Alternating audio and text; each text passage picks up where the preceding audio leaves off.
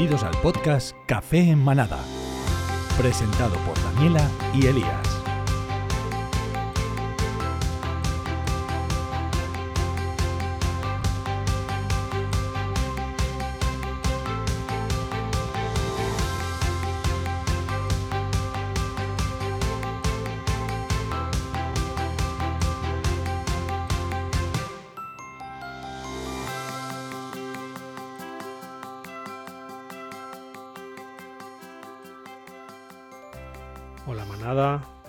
Estáis? Bienvenidos un día más. Eh, gracias por estar ahí. ¿Qué tal Daniela? ¿Cómo estás? Hola Elías, hola manada. Hoy no puedo decir que como otros viernes que estoy muy feliz, pero aquí estamos, un viernes más eh, con café en manada que también me apetecía mucho estar aquí. Así Sí, que esto ayuda, esto ayuda. Hoy, hoy va a ayudar y va a liberar de muchas cosas. Y ahora entenderéis por qué, ¿vale? Eh, solo recordaros, como siempre, eh, emitimos en directo en Twitch y grabamos los episodios en directo, ¿vale? Así que nos podéis ver las caritas y podéis participar en el chat. Y después de la emisión nos quedamos un ratito contestando preguntas y este tipo de cosas. Y nos podéis encontrar en redes, buscándonos eh, Café en Manada todo junto, y en Spotify, en Google Podcast, en Anchor FM y en Evox. Ah, bueno, a ver, que es que empezar también cuesta, ¿sabes? A ver, hoy vamos a hablar de, de un tema que es bastante difícil a muchas veces y, y es tristón, ¿vale? Mm, sí. Vamos, vamos a hablar del duelo y creemos que es necesario tratar este tema desde el punto de vista que lo vamos a hacer. mm, Porque muchas veces eh, no nos sentimos comprendidos por a lo mejor personas eh, cercanas a nosotros, jefes, compañeros de trabajo, que puedan entender el cómo nos eh, puede llegar a afectar una pérdida como es la de nuestro mejor amigo, eh, nuestro peludo, nuestro perro, nuestro gato, nuestro hurón, nuestro pájaro, da igual el animal que sea, que te ha estado acompañando a lo largo de, no sé, aunque sea un año y medio, dos eh, meses, mm, era parte de la familia. Y así lo vemos, como, como lo que debemos, eh, creo que comprender todos, ¿no? Mm, que no es difícil que lo Sí, sintamos así. exacto. Yo, yo, eh, esto lo comentábamos fuera de, fuera de- del, del episodio de hoy, antes de empezar a grabar, que, que bueno, que para nosotros eh, creemos eh, que, que la sociedad no está preparada eh, todavía o, o- o es demasiado pronto, quizá, no sé cómo explicarlo, para, para comprender que para la gente que convive con animales en casa, que son parte de su familia, les duele muchísimo, igual que si pierden a un compañero, a un amigo, a un eh, Padre, familiar hermano. cercano, hermano, eh, porque es un ser con el que convives durante muchos años. Y, y queremos darle la importancia que para nosotros tiene y queremos poner ese punto de vista en común para que lo tengáis ahí, para que lo para que se pueda entender un poquito más. Bueno, también te, también te digo que hay personas que hasta que no tienen la vivencia de compartir su vida con un animal, no pueden llegar a entender el amor que se puede llegar a tener entre un animal y un ser humano. sí, porque a mí, por ejemplo, también me ha pasado, ¿eh? De sí. tener conocidos que me han llegado a decir, pero será un perro, ¿por qué te pones así?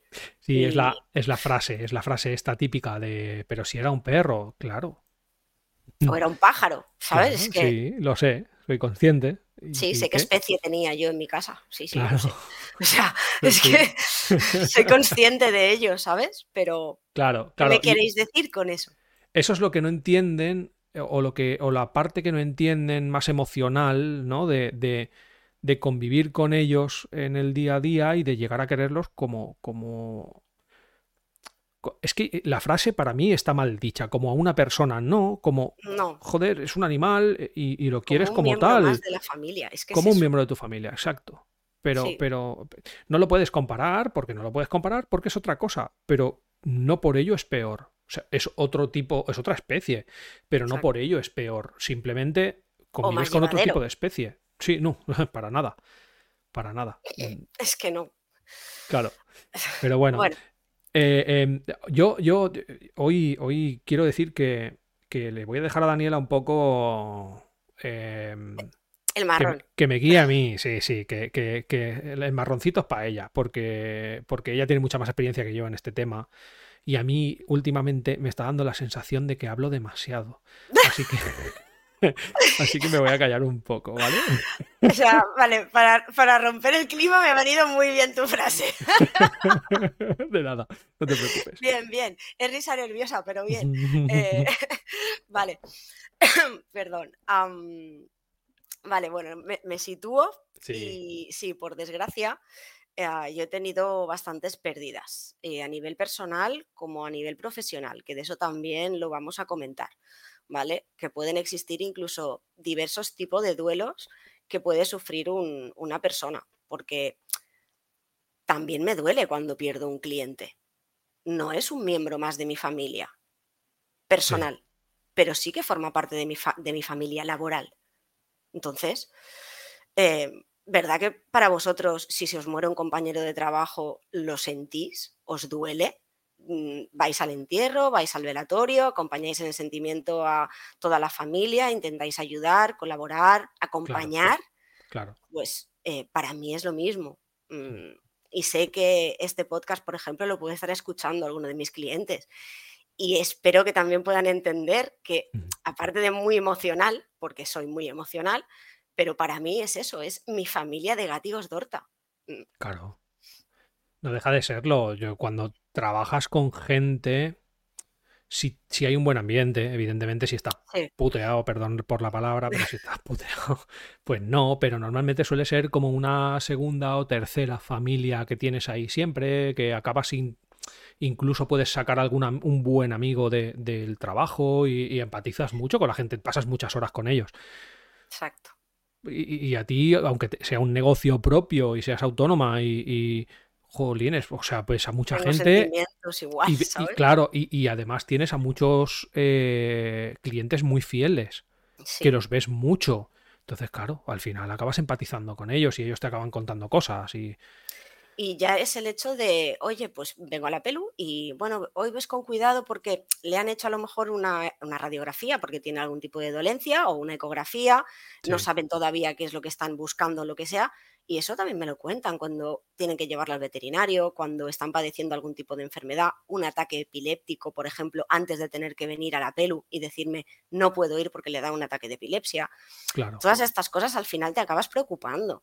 No es por hacer un seguimiento del cliente, porque para mí se supone que el cliente es el que paga, ¿no?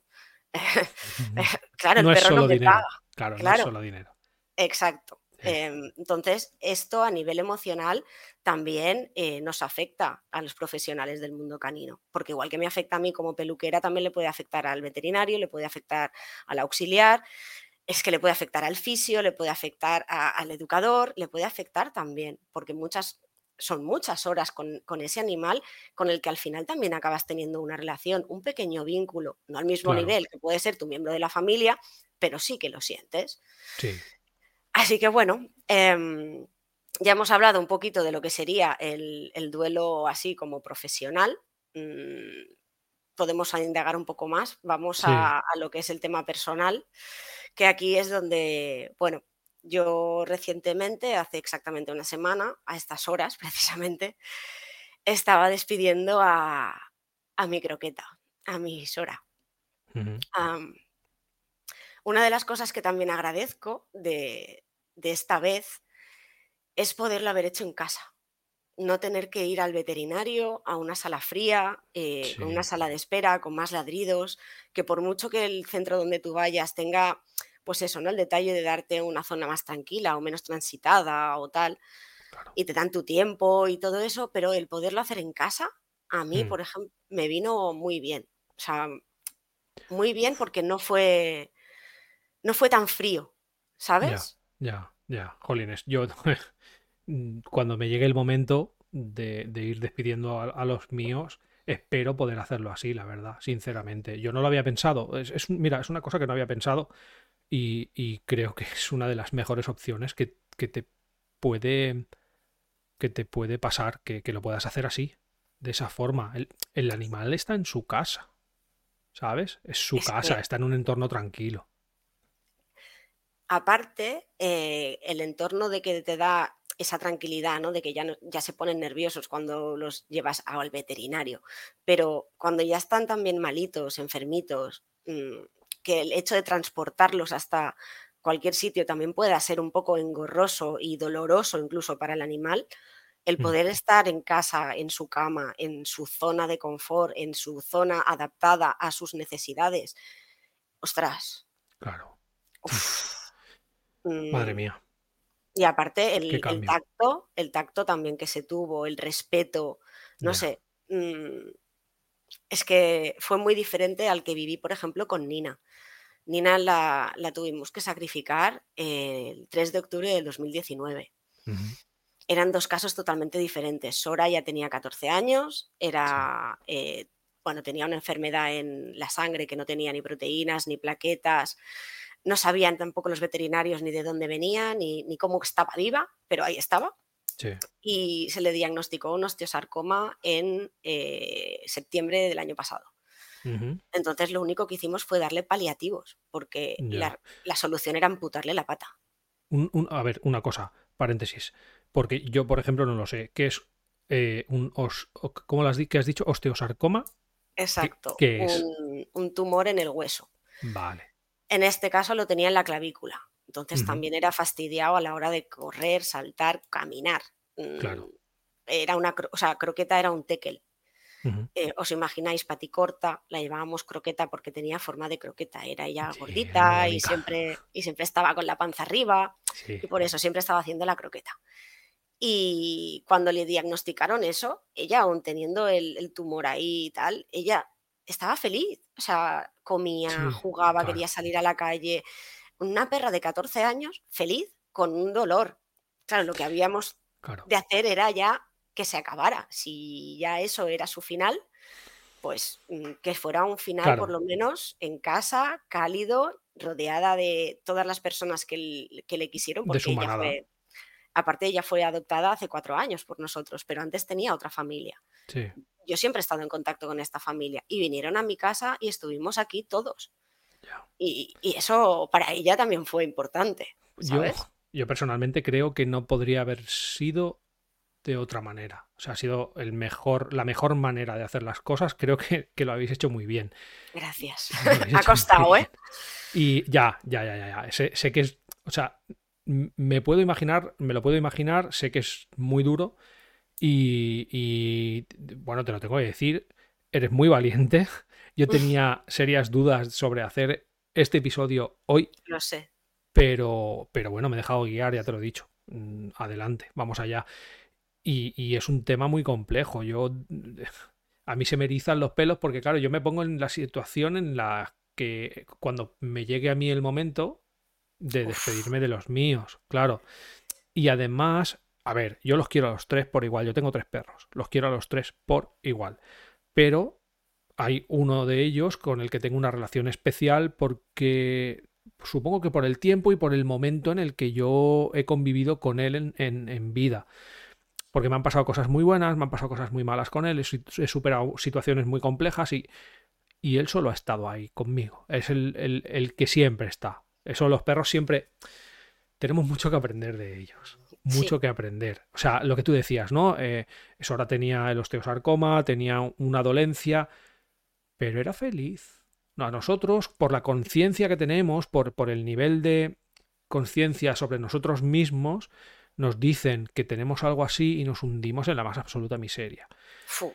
Jolines, y ellos están ahí siempre, y siempre están igual, y siempre están igual. Y aunque Sí, les duela, pues bueno, se apagan un poco más, pero enseguida, enseguida se alegran y les pasa el día y... Mira, el, el mejor momento era el, el llegar a casa, porque claro, a mí desde que me dicen que no tiene proteínas en sangre ni plaquetas, Mm, yo, bueno, es lo que me dijo, es que puedes llegar a casa del trabajo y te la puedes encontrar muerta. claro, claro. Claro, no sabemos qué tiene, no sabemos qué solución podemos darle, me, daban medicación, no funcionaba, le sentaba mal a la perra, fuera medicación. Sí, Entonces fue un, bueno, la mejor alimentación, las mejores eh, calidad de vida que se le pueda ofrecer y, Sí. y, oye, a ver qué aguanta. Y, Pues sí. y a mí cuando me dieron el diagnóstico de es un osteosarcoma, habría que amputarle la pata o darle paliativos ya para qué tal, Mm. ahí es cuando ya me empieza eh, el momento del duelo para mí. Claro. El, el tener que decidir el qué se hace. Claro. Y dices, vale, mm, amputar 14 años, no. Paliativos y que viva lo que ella decida vivir. Claro. Vale. Claro, porque la, la decisión, además, yo por ejemplo siempre he pensado que cuando llegue el momento yo me dejaré guiar un poco por el criterio del veterinario. Yo tengo la suerte de que mi veterinaria es eh, para Es mí, súper importante eso, ¿eh? claro, que para mí es, eh, es muy buena, tengo muy buena relación con ella y además, eh, bueno, tengo una relación con ella y me da una seguridad muy importante. No voy a cualquier veterinario, voy a ella porque la conozco y me lleva a mis tres perros y los lleva súper bien y se desvive por ellos y, ¿vale? Entonces, para mí el criterio del, del veterinario creo que es crucial, crucial y que es súper importante. Yo creo, de hecho, que no sé si sería capaz de tomar la decisión por mí mismo. Porque claro, aparte de la falta de conocimiento, de no saber cuándo es el Ese momento, es mi problema. Claro, que no lo sabes, es que no lo sabes, es que médicamente no lo sabes. Y si ellos te dicen, pues mm, ha llegado el momento, Y tú ves que no, ¿qué pasa? claro, Porque tú conoces a tu perro y te da eh, eh, esa, ¿sabes? Esas reacciones que dices, no, es que no está para irse. Es que Ya. yo no veo que esté para irse. ya, Porque Ya, con por eso. Sora me pasaba eso, ¿eh? O sea, Claro. e- el tema era ese. El, el verla y decir, pues es que yo la veo bien, pero claro, eso tiene una evolución. Claro, Y esa evolución es que al final ya no puede caminar, por mucho que ella intente ir a tres patas. ya. No, no puede seguir así, claro. claro. Eh, Y en ese caso, en otro concreto, que vete a saber el qué, lo que le pase a cualquier otro perro, a cualquier otra dolencia, y, y- y yo qué sé, es que no lo sabes. Es que realmente, médicamente, tú no lo sabes, porque además ellos no te. No te dicen, "M- me duele aquí. Es que ojalá. no te lo dicen. Mira, yo, mi perro, Ron, eh, ha tenido artrosis en los codos de las patas delanteras posiblemente toda su vida. Toda Sí. su vida. Tiene 13, va a hacer 13 años en agosto de este año. Y yo no lo he sabido hasta hace dos años. O un, sí, dos años más o menos. Hasta que por- te ha dado señales. Sí, claro, pero me ha dado una señal tan evidente como que es cojeo de una pata. Y después de no buscar y más, rebuscar y rebuscar, mi veterinaria me dijo, porque lo tuve que llevar de urgencias, lo llevé de urgencias a un sitio, luego me fui a otro lado y lo llevé de urgencias a otro porque le volvió a pasar y no eran capaces de decirme Uf. nada. Y mm, hablé con mi veterinaria porque yo le voy informando de lo- las cosas que pasan porque así ella lo pone en el historial Claro. y me dijo, Exacto. mira, yo conozco a un colega que estudió conmigo que es el mejor trauma de toda Barcelona. Llévalo. Y este señor llegué, llegué, le puso la mano en el codo, le movió la pata y me dijo, tiene una artrosis de caballo en el codo izquierdo. Y abre el derecho. Y le hizo lo mismo y me dijo, y artrosis en el derecho. Digo, ¿cómo? Digo, nadie ha sido capaz de decirme esto No. antes. Claro. es Y él me miró, me miró, los que están en Twitch me van a ver la cara, los que estáis en el podcast os la explico, me hizo así. me levantó las manos y me puso cara de circunstancia como diciendo, ¿qué quieres que te diga, chico? Mm, Claro. Y me hizo un- y le hizo una placa y evidentemente tenía una artrosis de caballo. Y yo no me di cuenta de que él tenía dolor, que es a lo que voy. Ellos no nos dicen que tienen dolor. Cuando tienen un dolor tonto, no nos lo dicen. Ellos tienen el, el umbral del dolor es muy alto para ellos. Nosotros, ah, bueno, o sea, eh, a Dama cuando, cuando la vaciaron, porque la tuvieron que vaciar eh, cuando la esterilizaron, que tenía siete años y tuvo un mogollón de camadas de perros porque estaba abandonada en la calle, Pobreta. eh, le abrieron en canal la barriga y cuando llegó a casa lo primero que hizo de- es saltar al sofá y tumbarse. Y a mí me abren la barriga y, Y no estoy tres meses sin moverme de la cama y llorando. O sea, llorando. Ellos tienen un umbral del dolor súper alto. Y ese es un problema para nosotros, claro, porque ¿cómo lo sabes? Eh, ¿Cómo sabes que le duele? Porque no te lo dicen. Hasta que no les duele mucho, mucho, mucho, no te lo dicen. Y Exacto. quizá ya vas tarde, ¿sabes? Entonces, bueno, yo le he podido poner solución, entre comillas, porque es una artrosis, no se puede solucionar, pero es- Paliar, sí. Claro, le doy condoprotectores, eh, le pincho una vez cada mes y medio una inyección que- de una cosa que es nueva relativamente, se llama Librela, tú lo conoces. Sí. que es una proteína que se les inyecta y les, y les, y, les calma el dolor completamente y les dura pues prácticamente un mes. Eh, yo he visto vídeos de que me, que me, enseñó el doctor este que te digo, el, traumatólogo, vídeos de perros que no podían ni caminar, pincharle el librela y al cabo de tres días verlos correr. Es una maravilla. Bueno, total. Que el umbral del dolor de, de los animales es muy, es muy alto y, y, nosotros no lo vemos, no nos dan señales. No nos dan señales. Y ese y todo eso va relacionado con el momento en el que tú decides junto al veterinario si es la hora o no es la hora de decirle adiós. y creo que es muy, muy, muy complicado. Muy complicado. Mira, con, con Sora, o sea, el tener que tomar la decisión ya fue porque el, o sea, yo tenía visita con otro de mis perros en el veterinario, con Golfo, que es el que está ahora con el Librela, por el tema también de artrosis y otras cosas más. Y dije, bueno, pues ya que voy, me llevo la croqueta. Digo, porque ¿sabes? Eh, si tengo que ir, me da igual ir con uno, con dos, que con los cuatro. En fin, eh, o sea, la metí dentro de una mochila, de estas mochilas de cole, ¿vale? Pero me la puse delante como si fuera un, bebé. Pues ella como si hubiera ido toda la vida ahí, ¿eh? No se movía, ¿sabes? Tan agustico, como, ay, mira la mamá, ¿dónde vamos? Así, pues nada, así, pues me voy Que son muy listos. Y claro, le había, le había le había como reventado el, lo que era el tumor por la piel, ¿vale? Entonces, visita obligada, por eso la llevé. Y claro, yo iba con la esperanza que me dijera, no, esto se puede arreglar en plan un poquito aquí de eh, lidocaína, bueno, em, anestesia local, ¿sabes? Limpiamos la herida y cosemos y arreglamos, yo qué sé. Mi, pequeña esperanza eh, que la parte de auxiliar era como, no, yo no sé nada de todo esto, eh, yo sigo en, ¿sabes? A ver qué me dice. Y era esa pequeña esperanza de que me dijera que todavía pareciera que tal, porque yo la veía que ella no me daba señales de quererse ir. O sea, es que llegar a casa y lo primero que hacía era ir a decirle hola y ella venía, me saludaba, hacía la croqueta, ¿sabes? Eh, claro, y tú dices, si tenían tanto dolor, ¿cómo va a poder hacer la croqueta? O sea, no podría hacer la croqueta, ¿no? Y ahí, y ahí, estaba. Y ahí estaba. Y la tía comía y me hacía su bailecito, todo. Total, que cuando hablé con mi veterinaria, con Bea, me dijo, no, no hay ya, o amputamos o, o esto ya está. Ya. Y llegó el momento. Mm, ya está. Entonces ya me, acabo de dar paliativos y llegó mi marido, llegaron la familia, lo pudimos hacer eh, en casa. Llamamos a un veterinario que me recomendaron. Eh, súper amoroso, o sea, súper, no sé cómo decirlo, o sea, no, para mí no pude oír mejor, ¿sabes? El trato del veterinario, de los que profesionales. Creó un muy buen ambiente para ello. Sí, sí, la verdad es que sí. Qué bien. Sí cuánto me alegro, de verdad. Sí, la verdad que sí, porque también tenía un poco de, no conozco al veterinario, desconocido, ¿sabes? Pero yo tampoco quería hacer pasar por, te llevo otra vez al veterinario, lo hacemos allí, porque ya lo había pasado con Nina, que ahora os contaré el tema de Nina.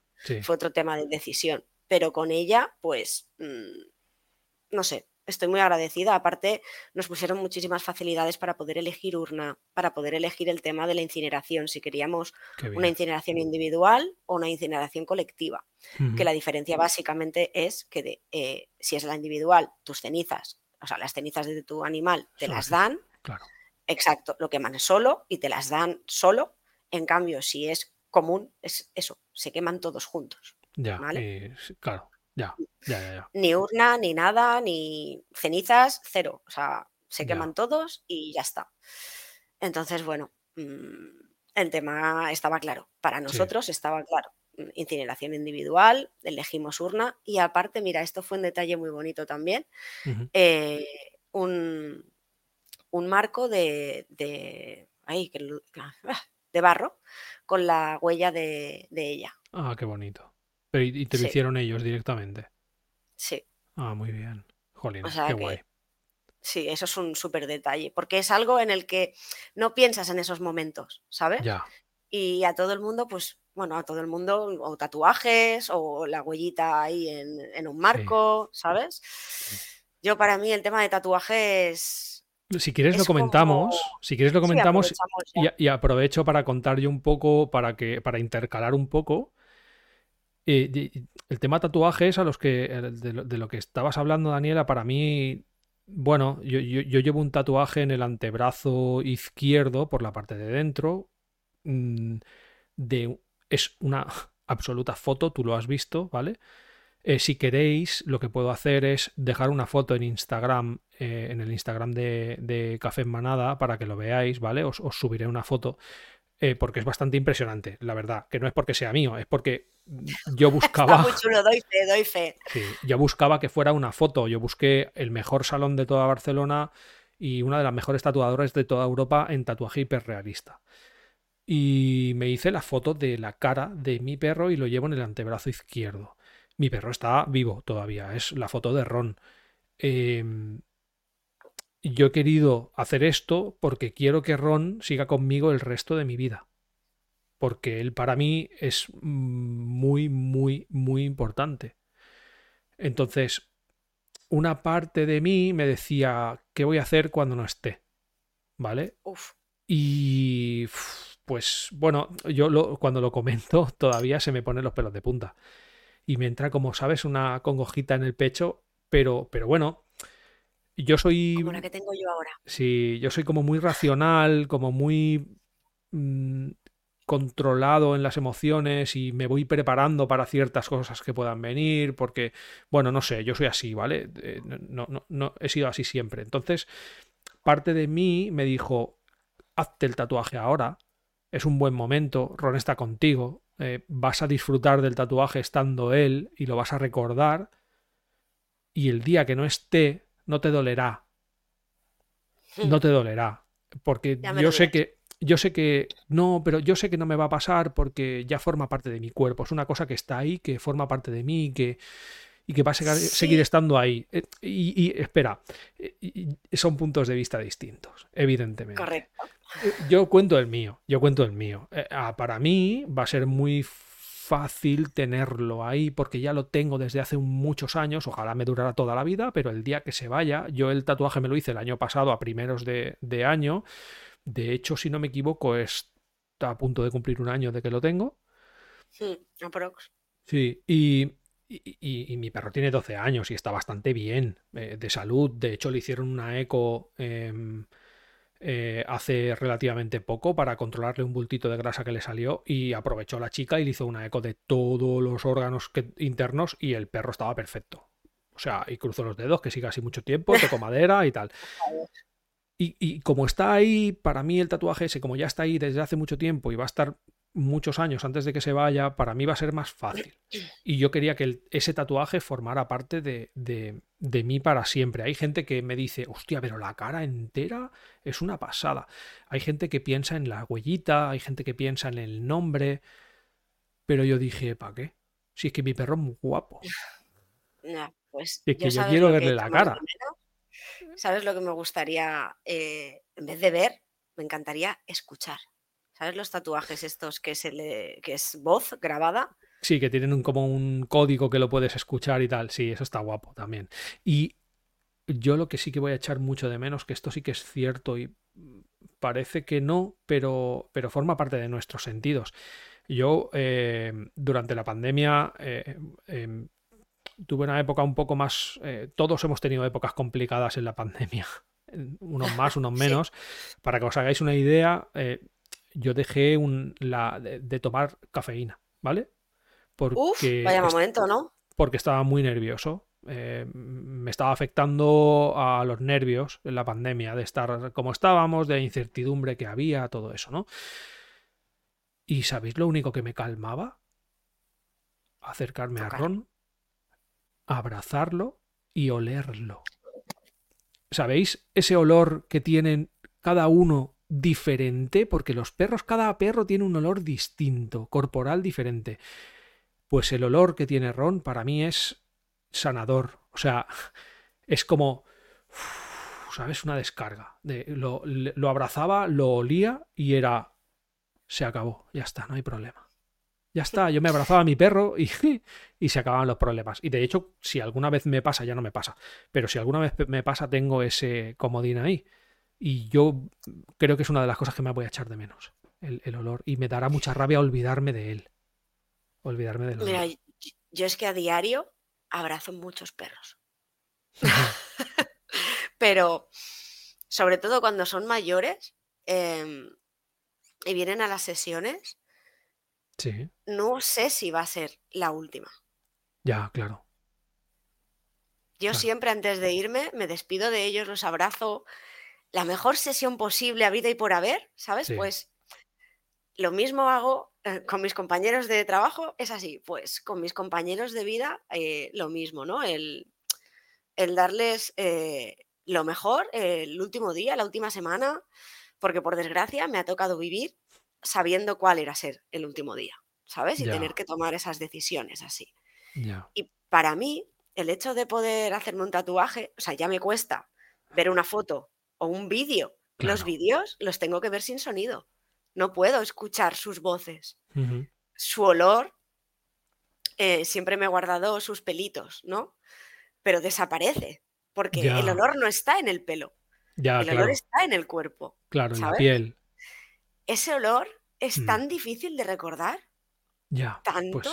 Eso es lo que me va a doler a mí en el alma, el, perder el, recuerdo de ese olor, porque al final, queramos o no, eh, nos pasa hasta con las caras. Eh, nuestra mente es así. Eh, sabes que conoces a una persona o lo que sea y, fallece y, pasan los años, los años, los años y esa cara la olvidas. Incluso em, con, animales también y, y, bueno, pues no sé, nuestro cerebro es así de idiota y olvida, olvida las caras. ¿Qué se le va a hacer? Joder, pues mira, pues parte del proceso de querer estar con él siempre el resto de mis días fue tatuarme su puñetera cara en el brazo y es un tatuaje espectacular y que voy a intentar conservar toda mi vida y si tengo que hacerle repasadas se las haré las veces que haga falta intentaré que sea la misma persona, ¿eh? que te va a doler el repaso, no por el. Me es igual. O sea, no, por el dolor emocional, sino el dolor corporal, porque repasarse un tatuaje así duele, ya te lo digo. Bueno, ya, eh, bueno, duele, pues, pues duele. Dolerá doble en este sentido un poquito, pero. Sí, pero bueno. Para mí es eso, ¿no? El, llevarlo es el. Venga, puedo verlo sin. Hmm. Sin ponerme a llorar. Yo te entiendo, yo te entiendo. Igual que esto, ¿eh? el poder estar hablando aquí, que sí que me estoy emocionando, pero es que hace, pues no sé, con Nina, ya te digo yo que esto es ni de coña. Es que mm. ni de coña podía estar así. claro, es un caso diferente. Es un caso claro, eran millones de tristeza por haber perdido a mi croqueta, que la he amado, mm, porque es lo, que dices, ¿no? Siempre hay uno en especial, ¿no? Pero es que para mí todos eran muy especiales. Claro. Em, cada uno tiene lo suyo, cada uno tiene su, su cosita. Y, jolín, ah, bueno. ánimo, ánimo. Un minutito. bueno, si queréis, eh, vamos a hacer una cosa. Yo voy a contar mi, experiencia. Yo con, con, mis tres perros todavía están aquí, ¿vale? No he pasado por el duelo, pero bueno, ya os he dicho que yo soy un poco así, me voy preparando poco a poco. Em, yo sí que he pasado por un proceso de duelo con un perro que hubo en la familia. Cuando yo era más pequeño y vivía con mis padres, eh, pues teníamos un perro, ¿vale? Y, yo lo he vivido de una forma muy concreta. Yo cuando él falleció yo ya no estaba viviendo en mi casa, ellos, el, el perro seguía, seguía viviendo en casa de mis padres.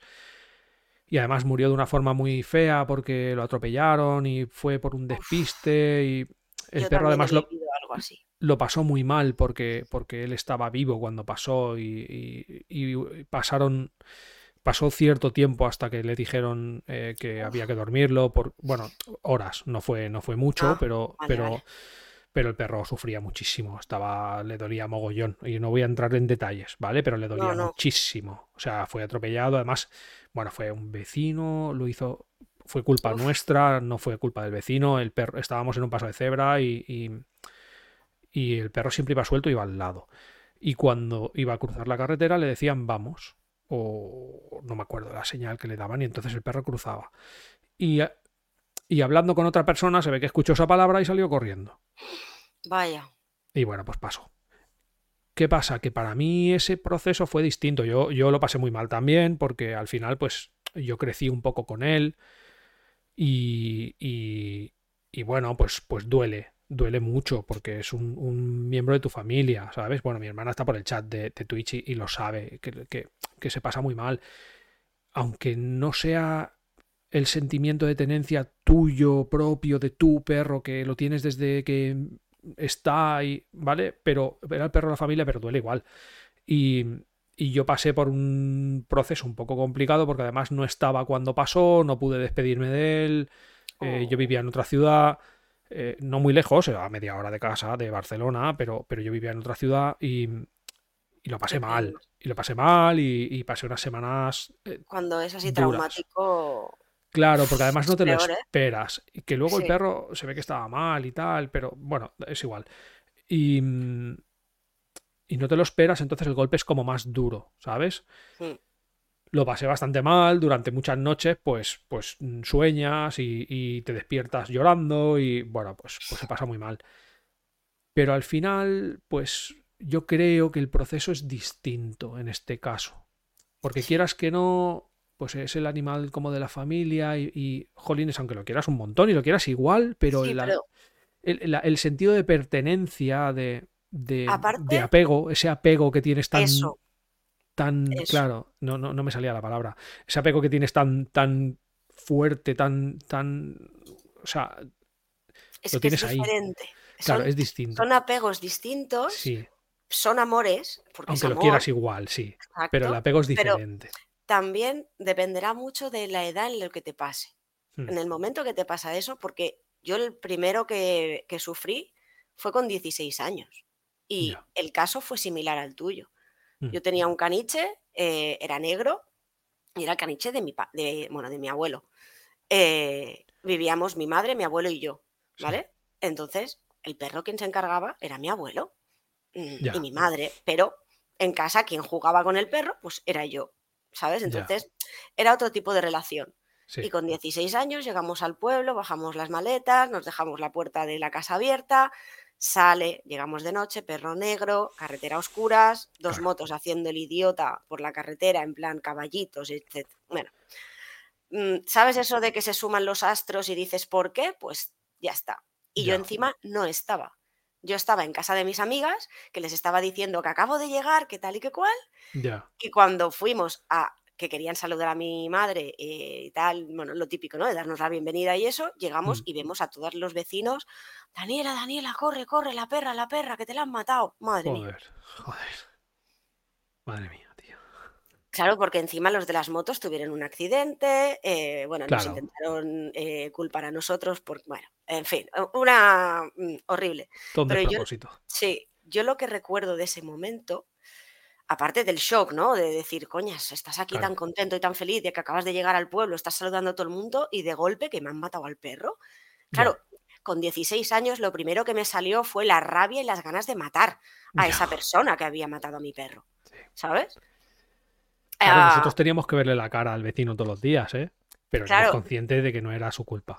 No era su culpa. Pero bueno. Claro, cuando me lo cuentan, entiendo que tampoco era culpa de, pero Mm, que vinieran luego a mi casa a buscar responsabilidades, cosas así, ¿sabes? Y siempre, bueno, tú tranquilo, tengo un seguro, mm, que para eso están los seguros, ¿sabes? Que pueden suceder accidentes, sí.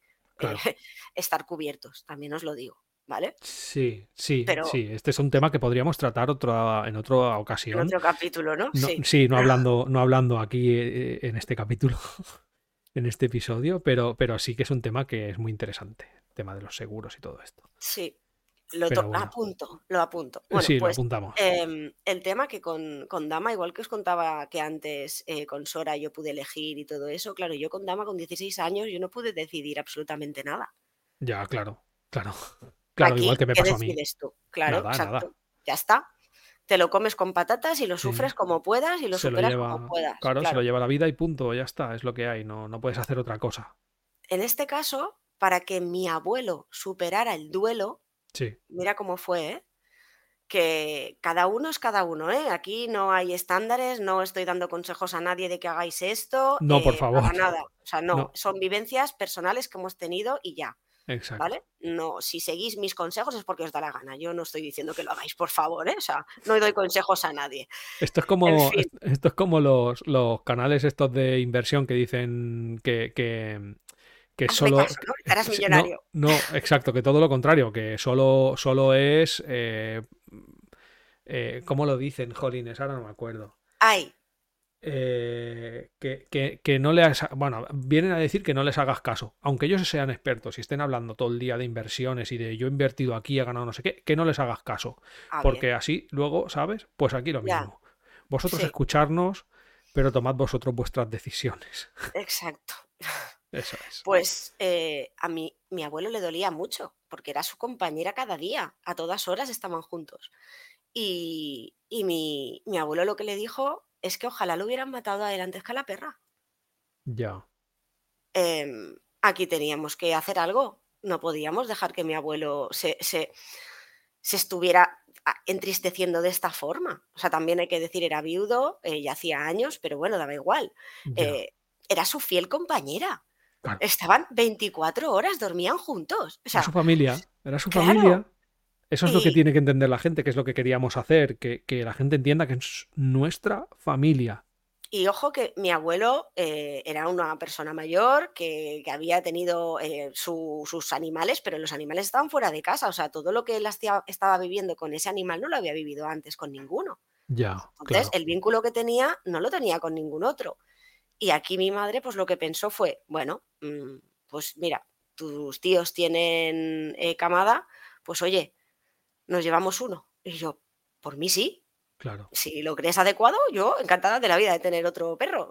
A ver, yo quiero vivir con perros. Dama, que es la caniche negra, vino porque yo le, mi madre me tuvo que prometer que si un familiar que tenía un perrito tenía cachorritos o lo que fuera, ¿sabes? En plan, esto no va a pasar nunca, mm, pues que uno sería para mí. Y al cabo del tiempo pasó, poco tiempo. O sea, el amor que le teníamos todos en casa a esa perra era brutal. Pues claro. tuvimos a otro caniche que se llamaba Chico y ese eh, estuvo con nosotros 18 años. O sea, claro, fue otro fiel compañero de mi abuelo. Tío, que son 18 años, ¿eh? Tela. 18 añazos, que es como tener a un niño que se te haga adulto. Tal cual. Lo único que veías, eh, en vez de 18, que sea que empieza a salir de fiesta y no para por casa, en este caso era todo lo contrario, ¿no? Que ya también tuvimos que tomar la decisión, ya mi madre y yo, porque mi abuelo había fallecido, y, fui yo la que tomé la decisión de, mamá, ha llegado el momento, porque ya físicamente empezaba ya a costarle caminar, a que, bueno, el tema de la vista, el oído, ¿sabes? Comer comía bien y él era un perro que siempre estaba pues cerca tuyo, en su camita, en el sofá. O sea, no, no era un perro de estar jugando o pidiendo, ¿sabes? Pidiendo pelota o esas cosas que ves al perro que dices, ostras, es que no para quieto y se hace notar. No, chico, no. Desde que mi abuelo falleció no, no era un perro así. Pero a mi madre le ayudó mucho también con el luto de mi abuelo. Era también una responsabilidad de tener al perro, de estar bien, de, cuidarlo, de estar juntos, de poder superar también esos momentos, de acompañarse, porque yo no vivía con mi madre cuando pasó. Claro. Entonces, claro, yo tomé la decisión porque era yo la que veía desde fuera como el perro también, con mis conocimientos veterinarios, pues claro, mi madre era, no, si yo lo veo bien, sí, mamá, pero así ya no, ya. se acabó. Y fue tenerlo que llevar al veterinario, hacerle un sacrificio un poquito frío, ¿no? Lo que pasa que estábamos solas, no había nadie, era una consulta muy pequeñita. La veterinaria, mi madre y yo, mm, o sea, bien en ese sentido, mm. pero eh, también fue una incineración individual, obviamente. Tengo las cenizas aquí en, eh, conmigo.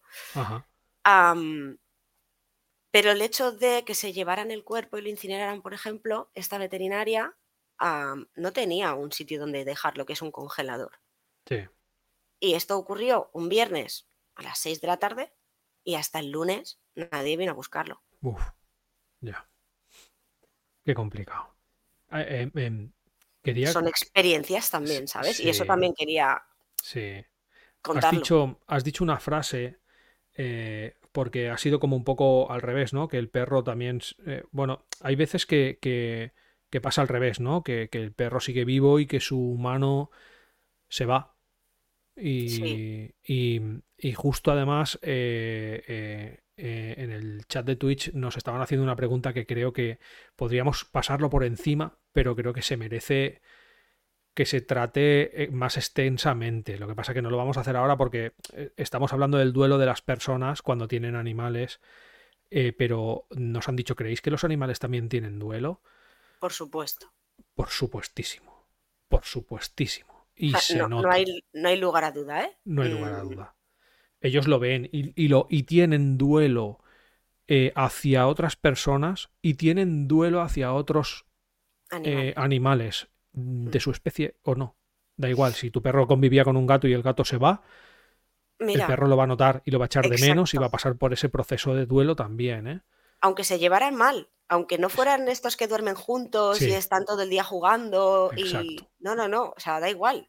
Porque tú, aunque te lleves mal con tu hermano, eh, el día que desaparezca también lo vas a sentir, ¿verdad? pues esto es lo mismo.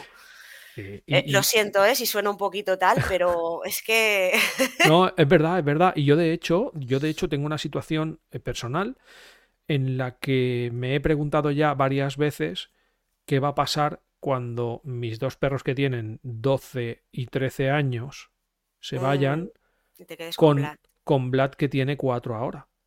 Sí, eso también lo estoy pensando yo con Claro, ¿qué va a pasar con, con, ese, con ese animal? Porque va, va, a pasar por dos duelos y se va a quedar solo con nosotros. Solo entre comillas, no va a tener a ningún miembro de su especie dentro de la manada.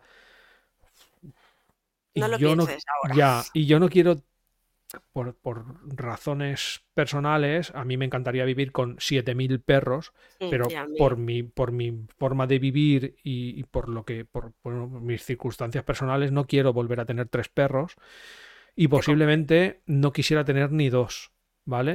Uno sí, pero, pero más no. Tú sabes lo, por lo que se mm. pasa, porque tienes más que yo, y la gente que haya tenido por ahí em, animales, cuando tienes más de dos, se empieza a complicar el tema, hmm. ¿vale? Logísticamente solo ya se empieza a complicar. Económicamente se complica, porque quien tenga un animal tiene que gastarse mucho dinero en él no te digo lo que gasto en animales al cabo del mes. porque el otro día haciendo números con mi marido fue decirlo y decirme. No los hagas, sí. No me lo cuentes. Da igual, cariño. Lleva tú las cuentas de eso, ¿vale? da igual. yo, vale, vale. Exacto, no, no, hagáis números de estos porque no merece la pena. Entraréis en depresión y los vais a tener que gastar igual. O sea, no lo hagáis. Bueno, en fin, que, que sí tienen. Pero a mí me pasa igual que ti, ¿eh? Porque yo he tenido 12 mm, en casa y, y aún así espera, espera, espera, espera. Vuelve a decir el número. 12, 12 número 12. el máximo de perros que han estado en mi casa conviviendo 24 o 48 horas han sido 12. Madre de Dios. Es que no se pueden juntar tantos amigos con perros. Es que no puede ser. Pero, oye, todos muy bien avenidos, ¿eh? ya te lo digo. Bueno. Bueno, eh, en fin, que mm, ya no se ves, ya me he ido del tema. ah, esto, que, yo querría también tener uno. Y me pasa lo mismo que a ti. Que después de tener tantos, aparte de todos los esfuerzos personales, económicos, etcétera, etcétera, etcétera, ya es a nivel emocional. Que, yo ya como que tengo un cupo, eh, ¿no? como un nivel ¿no? de, dolor, de, resistencia a la pérdida de, y creo que no podría soportar más de uno más. ¿Sabes? ya está. Ese es un tema muy interesante porque yo, por ejemplo, comentaba, he comentado más de una vez con una amiga mía eh, eh, que, trabaja en, la asociación donde yo colaboro a veces, en, Discan, que, que, lo hemos comentado alguna vez y, me he acordado de la conversación de decir, bueno, yo voy a tener un perro como mínimo siempre. Siempre. Es decir, si hmm. el, el día que se vaya, tarde o temprano voy a tener otro. Porque al final tú quieres convivir con un perro porque es un, Sí.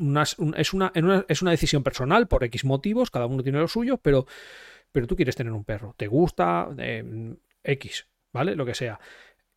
Y al final creo que las ganas de tener perro te pueden al dolor que has pasado por el anterior, porque eso a mí me ha pasado mm. con, con, con el único duelo que he tenido yo, que fue con el perro de, de la familia, se llama Jackie. Em, yo dije, no quiero volver a tener perro en mi vida porque lo he pasado muy mal. Y aún ni así, al, eh, al, cabo de un año, estaba en internet buscando eh, em, Perro. perro, eh, y además, además, bueno, lo voy a contar en- un momento. Puse en, puse en Google regalo cachorro labrador amarillo. Ay, madre. Lo puse y le di al enter. Y la primera, el primer anuncio de la primera línea de Google que salió, con una foto además, fue en una página de estas de compraventa, en la que regalaban un mix de Uf. labrador Mix. y golden de color negro. Bien, tu búsqueda, bien, ¿eh? O sea, salió todo lo contrario. Y estoy tan agradecido a día de hoy de que saliera esa primera línea. O sea, no te lo puedes llegar a imaginar, porque dije, Para mí. "E- es él, es él. Lo vi y ah, hubo algo que me dijo, es él. Yo me, me muevo así muchas veces. Me ha pasado ya con dos perros. Las dos veces que he tenido que elegir me ha pasado. Y esa vez fue Ron. Y fui y le di, le di ah, me puse en contacto con la chica. La chica me dijo, sí, sí, yo te lo llevo, tú te haces cargo de él y yo no quiero nada. Uf. Y dije, vale, bueno, lo veo y si veo que sí, pues me lo quedo. Pero yo en mi interior ya vi que, que sí, pero yo me hice el durillo con ella para ver cómo reaccionaba, porque quería saber que, de dónde venía el perro un poco. y- bueno, La historia. sí, y me dijo, yo te lo llevo y tú lo miras y tal. Y, y fue él. Y las ganas pudieron al, al, al dolor que yo sentí cuando se fue el, el- el otro animal. Al final yo creo que, que eso eh, nos puede, a la gente que somos de animales, nos Bueno, ¿sabes? puede. ¿Sabes lo que me planteo yo? A ver. Precisamente hablando del duelo que sufren los animales. Que si llega el día en el que yo me tengo que ir, ¿qué le pasarán a mis animales? Ya. Eso Ya. a mí es lo que más me mata. Por eso es como, quiero tener una edad límite para decir, hasta aquí, ya no Pienso quiero tener tú. Más perros. Pienso igual que Porque tú. yo no quiero que ese perro ya lo pasara mal Mm, eh, si yo me voy, pero es que encima, ¿dónde va a ir a parar? Si a lo mejor mi marido tampoco está, eh, Claro. si mi madre no está, si mis hijos no se quieren hacer cargo, porque Claro. Sora me vino así, ¿eh? Sora era de una abuelita y los hijos no quisieron hacerse cargo de la perra. Y yo llevaba 10 años cuidándola, haciéndole las guarderías, haciéndole las peluquerías y, le, y a- aparte la tenía yo en mi casa cuando sucedió que murió su, su primera, primera dueña. Te digo una cosa, Sora tuvo suerte de que estaba en tu casa. Porque Mira, te no conozco y, y dijiste, pues no se va. Miré a mi marido, miré a mi madre porque también estaba, que eran navidades, Sí, que me estaban diciendo esto y fue un... mm, ¿Sora se puede quedar? O sea, ¿sabes? Fue... ¿Por qué preguntas? claro. O sea, ¿qué, qué pre- qué estás preguntando si sabes la respuesta? ¿Qué vas ¿Sabes? Pero, decir? claro, es que 14 años conmigo, pero son 10 que aunque no hubiera vivido conmigo siempre, ya, Ya. formaba parte de mi manada. Claro, ¿sabes? estaba Es ahí, que- estaba en tu vida. Estaba en tu vida. Es, Es, es que eso. es eso. Sí. Ay, en fin. Que Bueno, también, vamos a, ah, vamos a vamos a leer el guion un poco, porque creo que no lo hemos leído hasta ahora. Bueno, más o hemos menos apuntado. hemos ido, Sí, hemos ido tocando cosas, sí, sí, Yo- no te preocupes. yo mira, eh, o sea, lo tengo aquí a, a mi lado, pero ni lo he mirado. O sea, yo Yo me he sí. dejado llevar Yo totalmente, sí, ¿eh? y estoy ahí tachando cosas Ah. y voy siguiendo, sí, sí, no te preocupes. Vale, vale. Eh, pues mira, una de las cosas así que, que te decía, ¿no? De, de especies diferentes. eh, yo, por ejemplo, aparte de perros y, y gato, he tenido cobayas y las Vale. tenía en, en la tienda. Sí, Tú decías, pues así, me mm, puse esto y me salió ron. Pues a mí me entró un compañero de Beer Friends sí. eh, y me dijo, mira lo que acaba de llegar porque no las quiere, ¿sabes? Onda. Y yo, ¿cómo? Y dos cobayas, en una Ya. jaula, en todo, o sea, se la acababan de encontrar en el container delante de su casa. Hostia, tío. De verdad, por favor, Es no lo dejéis en los ¿eh? containers. Si alguien nos escucha, si esto le llega a alguien, dejarlo en una protectora que os cuesta una hora más. Una hora más. Y no lo dejéis en la basura, por Dios. Es que no cuesta nada hacer las En cosas fin. bien. Bueno, Pues habían dos cobayas y eran, vete a saber tú de qué edad, vete a saber tú de dónde, simplemente estaban las dos juntas. Ya Sí. está. Y yo, bueno, pues me las quedo. sí. ¿Qué vas De a decir? hecho, Claro, de hecho, sí, sí. ¿Cómo vas a decir que no? ¿Sabes? hablando de, eso de la basura, que yo eh, eh, no lo he mencionado, yo también he pasado por otro proceso de duelo, pero eh, mi hermana tenía una, perra en casa que yo la quería mogollón y, y, cuando entró en nuestra casa, entró porque mi hermana se la encontró en un contenedor de basura. Y yo, tal cual la vimos, no tendría dos meses como mucho, como mucho. Tal cual la vi, era pleno invierno, la cogí, me abrí la chaqueta, la perra estaba llena de mierda, me da igual. La abrí la chaqueta, me la metí en la chaqueta, cerré la cremallera y iba con la cabecita por fuera y entrando en calor. Y nos la quedamos un mes, mira, un mes, tenía un mes. Qué lástima. Pues eso. Y, y, yo es que se me, se me rompe el alma cuando pasan estas cosas porque no lo entiendo, no puedo entender cómo alguien puede hacer algo así no, no, pierdo la fe en la humanidad cuando pasan estas cosas. Totalmente. yo soy muy positivo, ¿eh?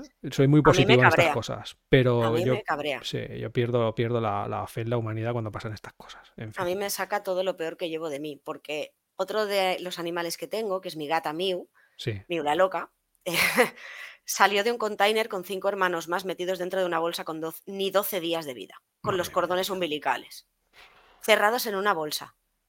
En serio haces sufrir a una gata el parto y le quitas a sus cachorros. Con perdón, hay que ser mala persona. sí, sí, sí. Por no decir palabras mayores. O sea, sí, mm. no, no, no, yo no las voy a decir para que no quede grabado, pero se merecen lo peor que les pueda pasar en la vida. Pero bueno, lo voy a dejar ahí porque yo soy más, sabes que soy más imperativo y más brusco hablando y lo voy a dejar ahí, ¿vale? Pues volviendo a las cobayas, eh, para mí, por ejemplo, las cobayas fue algo traumático, porque una de ellas, eh, claro, yo no sabía el tiempo que tenían, pero yo les compré una jaula más grande, les puse de todo, los tenía, las tenía ahí en la tienda, que es donde yo paso mayor tiempo del día, ¿no? Y así también, pues son animales bastante delicados. Entonces las tenía más controladas, el tema del frío, el tema del calor, etc. Eh, llegó un día y lo típico, le ponía su comida y oye, que no quería comer. Y yo, qué raro, si siempre devoras esto. Y entonces lo vi así como pagaete, lo fui a coger y se murió en mis brazos. Ay, qué pena. Así. Y yo haciéndole el boca a boca a una cobaya sin tener puñetera idea, me fui corriendo al veterinario que tengo mm, a cinco minutos andando, a uno corriendo. Sí. Eh, llegué y es que me dijo, es que está muerto, o sea, es que no puedo hacer nada por él. ¿sabes? Qué lástima. Cuando pasan estas cosas, de verdad. Claro. Pues lo peor de todo fue que a los dos días la otra cobaya también murió. Ya. Bueno, igual eran hermanas y, ¿sabes? Tenían el mismo tiempo, les llegó ya el momento. Yo no sé, porque también leí sobre el tema y eso, cuando el tema de las cobayas es como, es más, eh, el, bueno, el conjunto de cobayas, no sé cómo llamarlo. Lo siento, no estoy tan entendida en eso, pero... que, perros es manada o jauría. Exacto, sí. Pues en, las cobayas es la familia de las cobayas, por llamarlo así. Y si han estado mucho tiempo juntas, aparte eran hembra y macho, entonces yo lo que creo es que, pues eso, mm, ¿sabes? Que las tendrían para tener cobayitas y se cansarían de tener cobayitas o ya no darían cobayitas y las tiro a la basura, ¿vale? Eh, eran mayores, les ponían unos 3-4 años, tampoco viven mucho, pero normalmente cuando pierden a sus compañeros de vida y se quedan solos, acaban muriéndose de tristeza, de pena. Hablando, hablando del duelo de los animales. ¿Ves? Sí, sí. Es que. Completamente. Bueno, es que eso pasa muchas veces. Bueno, lo hemos escuchado muchas veces que hay algunas especies que se emparejan de por vida y que cuando uno de los dos de la pareja fallece, el otro se muere de pena. Los periquitos, exacto, por ejemplo.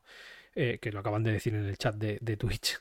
Em, eso pasa. Ellos tienen un proceso de duelo que, eh, ya lo he contado alguna vez, no sé de dónde salía la conversación esta, que preguntaban si los animales tenían tenían emociones y que decían que no y que los perros no querían y no sé qué y tienen un sistema límbico prácticamente calcado al, de, al, de, al del cerebro humano que es el que procesa las emociones entre otras cosas, ¿sabes? O sea, quiero decir, y, y, los procesos químicos que surgen dentro son exactamente iguales que los nuestros y, y que los que tenemos animales lo sabemos.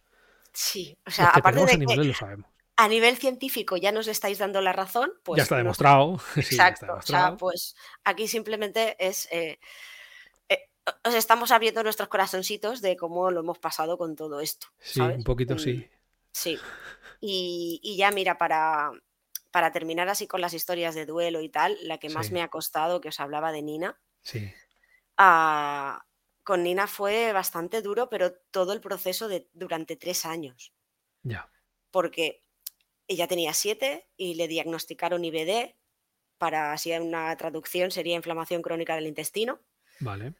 Vale. Aparte, normalmente los casos es que cojan como en el tramo medio del aparato digestivo y a ella le cogió al principio y al final. O sea, era todo al revés. Y encima era autoinmune. O sea, que ella misma se la estaba creando y generando. Vale. Pero para llegar a este diagnóstico tardamos casi un año.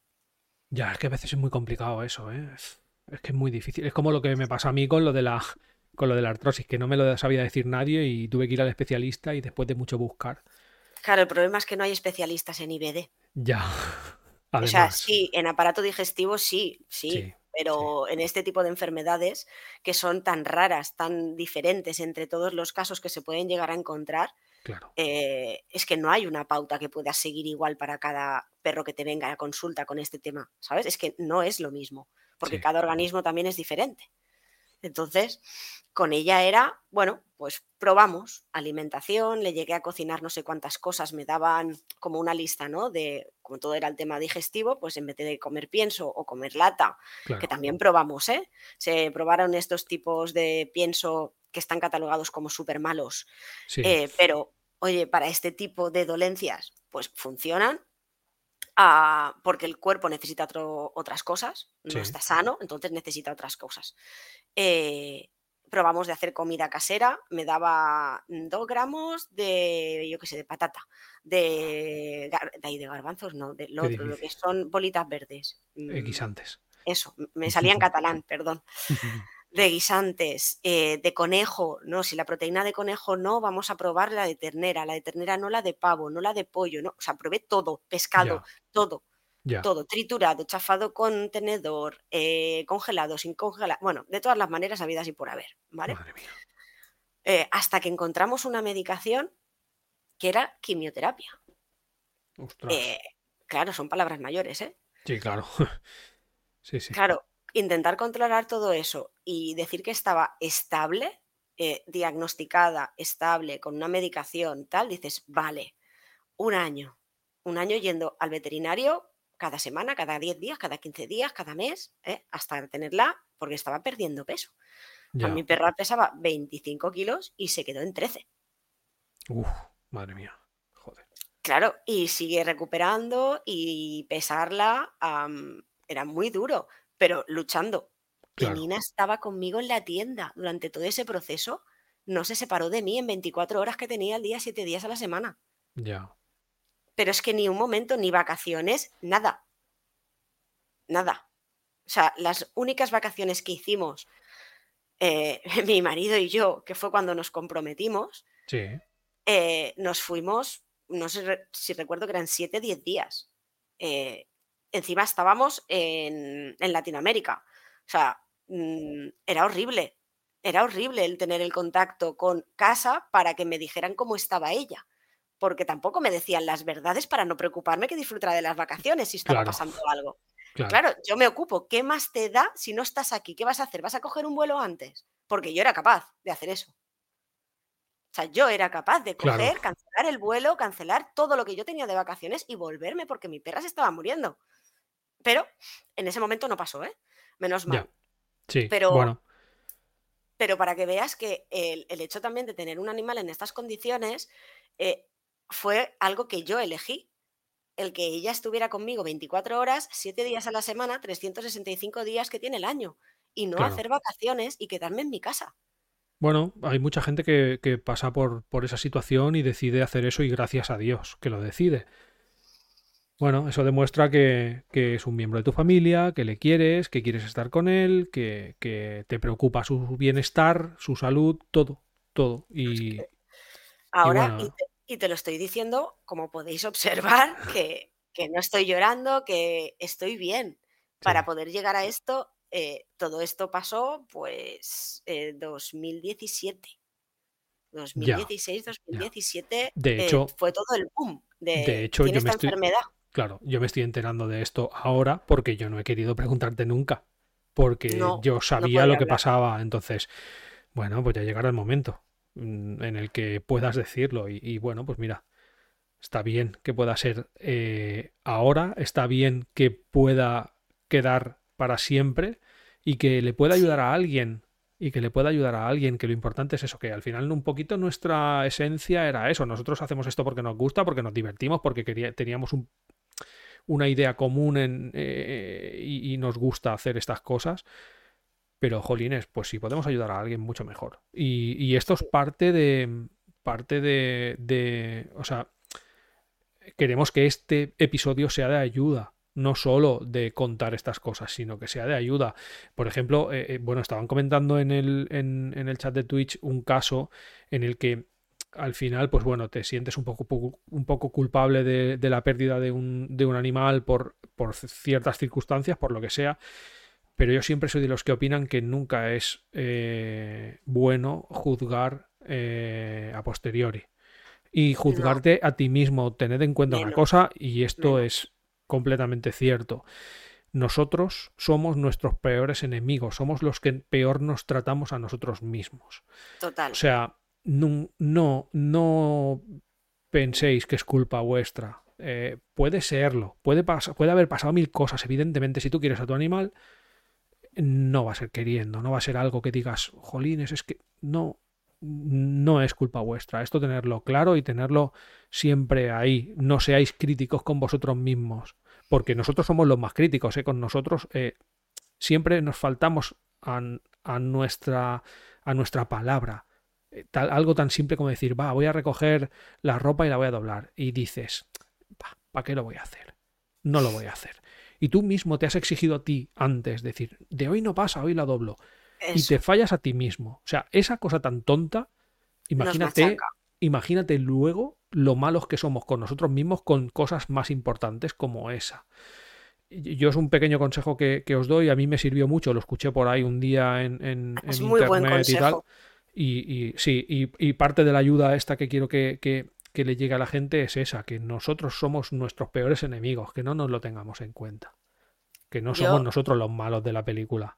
Exacto, es que si yo me tuviera que estar culpabilizando eh, por todo lo que ha pasado, que lo he hecho, me he culpado, me he flagelado, me he, bueno, me he puesto como lo peor, porque si fuera, es que a lo mejor por mi culpa, ¿sabes? También he pensado que llegó la hora antes de tiempo, porque si lo hubiera hecho mejor, le hubiera alargado más la vida. Claro, pero es que eso no es así. Claro, Croqueta hubiera vivido más, Nina hubiera vivido más. Claro. Leye, no, hice todo lo que pude y estaba en mis manos. Exacto. Dejar de, haceros ese, ese dolor, ese daño, porque es que es hacernos daño del dolor que sentimos. Eh, nos hacemos daño a nosotros mismos. Claro. y no, y no, no podemos hacer eso porque no avanzamos tampoco, ¿eh? Y te quedas ahí y te hundes en la mierda. Eh, sí, sí, sí, sí, sí, sí. Nosotros somos así por naturaleza. E, el ser humano. por sí, el, ser humano es así por naturaleza. Y no hay que, y no hay que hacerlo. O sea, las circunstancias pasan, la vida te pone eh, piedrecitas en el camino. sí. y hay que sortearlas lo mejor que se puede, pero eh, siendo consciente de que tú vas a hacer lo mejor posible por ellos. Que un, poco parte del proceso del duelo pasa por saber que tú le has intentado dar la mejor vida posible, un, poco nuestro mantra que decimos siempre, eh, eh, intentar darle la mejor vida posible porque el animal no ha elegido estar con nosotros, pero mm, forma parte de tu familia, pues si tú le das la mejor vida que puedas ofrecerle a ese animal, ya está, ya lo has hecho todo. Y siéntete bien contigo mismo y el día que se vaya, estate con él. Que este es un tema que yo quería tocar antes de acabar, que nos estamos pasando de tiempo, pero me da igual. Em, sí, que, que es sobre todo pues lo que has hecho tú. Estar con el animal el día que te dicen que se tiene que ir. Si tienes la posibilidad de estar con él, estate con él. No lo dejes en el veterinario y te vayas. porque el animal sabe que está pasando algo raro Y en los últimos momentos de su vida, lo mejor que puede pasar es estar con alguien a quien quiere, que le da seguridad, que, que le da estabilidad, que sabe que si está él no va a pasar nada. Y simplemente estar ahí. Y es lo más duro para ti como persona, pero es lo más... Eh, em, lo, ¿Cómo lo puedo decir? Eh, eh, lo mejor para ellos es que tú estés ahí. Lo más duro para nosotros es lo mejor para sí, ellos. Exacto, esa, es la frase. Lo más duro para nosotros es lo, mejor para ellos. Y bueno, pues en ese momento tienes que pasar tú por el trago y ser el duro y ser el valiente y ser lo que, como lo quieras llamar. Estar ahí. No los dejéis nunca eh, irse solos, porque es que es muy triste irse solo. Yo, el día que yo me vaya, yo quiero. Estar yo he vivido esa experiencia con la gente siendo auxiliar. Ya. Pues yo he vivido eso siendo auxiliar. Claro, claro. De que te eh, dejen el perro ahí, que lo estés sacrificando con el veterinario solamente.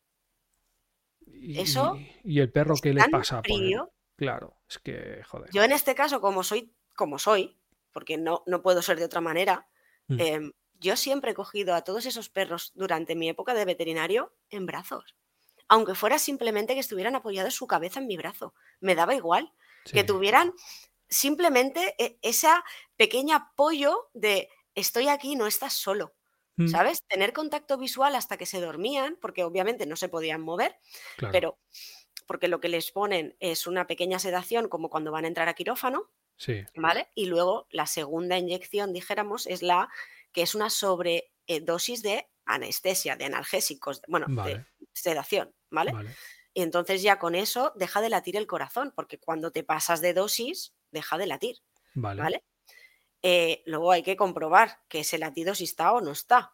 Puede dar espasmos, no pueden dar espasmos físicos. O sea, es lo mismo que te pueden llegar a decir de un ser humano que les puede pasar, pues es lo mismo en el sentido de un cuerpo, ¿no? Sí. Leche, estate ahí. Que, que ya sabemos que duele. Eh, los que nos quedamos aquí somos los que lo pasamos mal. Los que se van no se lo pasan mal. Pero, ¿qué te gustaría que te pasara a ti en los últimos momentos de tu vida? Claro, claro, justo es eso, que, que, sí, que es un animal, que no se puede comparar, que lo que queráis. El animal los quiere y quiere estar con vosotros. Y quiere estar con vosotros siempre. Yo siempre lo digo, cuando a mí me dicen, no, es que un perro necesita una casa grande. Eso es mentira. Tú puedes vivir en una mansión de 300.000 habitaciones y el perro, ¿dónde va a estar?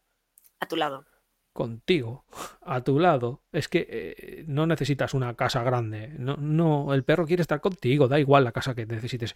El perro quiere estar contigo y quiere estar contigo siempre. Y quiere estar contigo cuando se encuentra mal. Y quiere estar contigo cuando llegue ese momento. Porque ellos quizá no son conscientes, quizá sí lo son y no lo sabemos. No, claro, no nos lo pueden contar ellos. Claro, ¿y si son conscientes? Joder, estate con ellos, tío. O sea, no es, no es, es lo más sencillo y lo más lógico. Ante la duda, a mí no me hace falta saber esa respuesta. Ya, ya, ya, ya, claro, por eso. ¿Sabes? Si tengo la duda, voy a estar ahí. Sí. Entonces, pues, pues eso, estaros, estaros con, estaros con, con ellos. Si, si tenéis que pasar por ese proceso, pues estar con ellos, ¿vale? Que es un mensaje que yo quería dar, que, que se me había olvidado comentarlo porque, bueno, pues son, es un tema es muy complejo y, por tu mente cuando estás hablando de estas cosas pasan muchas cosas y, lo quería decir y no lo tenía apuntado en ningún sitio y hoy el guion no lo he mirado para nada como te he comentado. Tranquilo. Entonces pues quería, quería decirlo, estaros con ellos, estaros con ellos siempre que podáis, siempre que podáis. Pues con Nina yo por eso no me quise despegar de ella ni un solo minuto. O sea, yo era la que mi perra estaba ingresada Llamaba a las 3 de la mañana, a las 6 de la mañana, a las 9 de la mañana, a las 12 del mediodía, a las 3 de la tarde. Cuando salía de trabajar me iba a verla, la paseaba si quería pasear, estaba con ella dándole de comer y me iba a mi casa a las 12 de la noche y lo mismo por la mañana, toda la noche llamando y mientras yo durmiendo en el sofá para que los perros que estaban en casa a ver cómo lo pasaban. Claro. Cuando las veces de semana ingresada la perra eh, la perra entraba y salía. Entonces, claro, los que estaban en casa, ¿cómo se lo tomaban? ¿Sabes? O sea, había que también tener en cuenta los que estaban. Claro, el mm. bienestar emocional de todos, porque los quieres, porque quieres estar, que ellos estén lo mejor posible o que, y que noten la ausencia lo menos posible.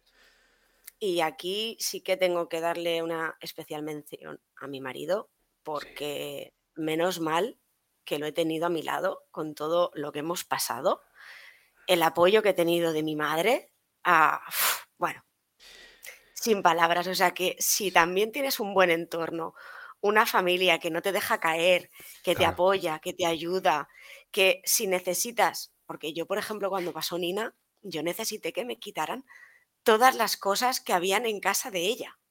Mm. No podía verlas. Ya, claro. Me, me ponía muy mal. Te hundías, pero claro, pero bueno, pero es lo normal. Claro, pero no me hundía como me puedes ver ahora que estoy pues así lagrimosa, ¿no? Con la voz un poquito tal. No, no, no. O sea, es que yo gritaba de dolor y necesitaba eh, chillar, patalear, abrazar a mis perros. O sea, era momento de crisis, muy, muy fuerte. Y pasó muchísimo tiempo hasta que yo podía hablar.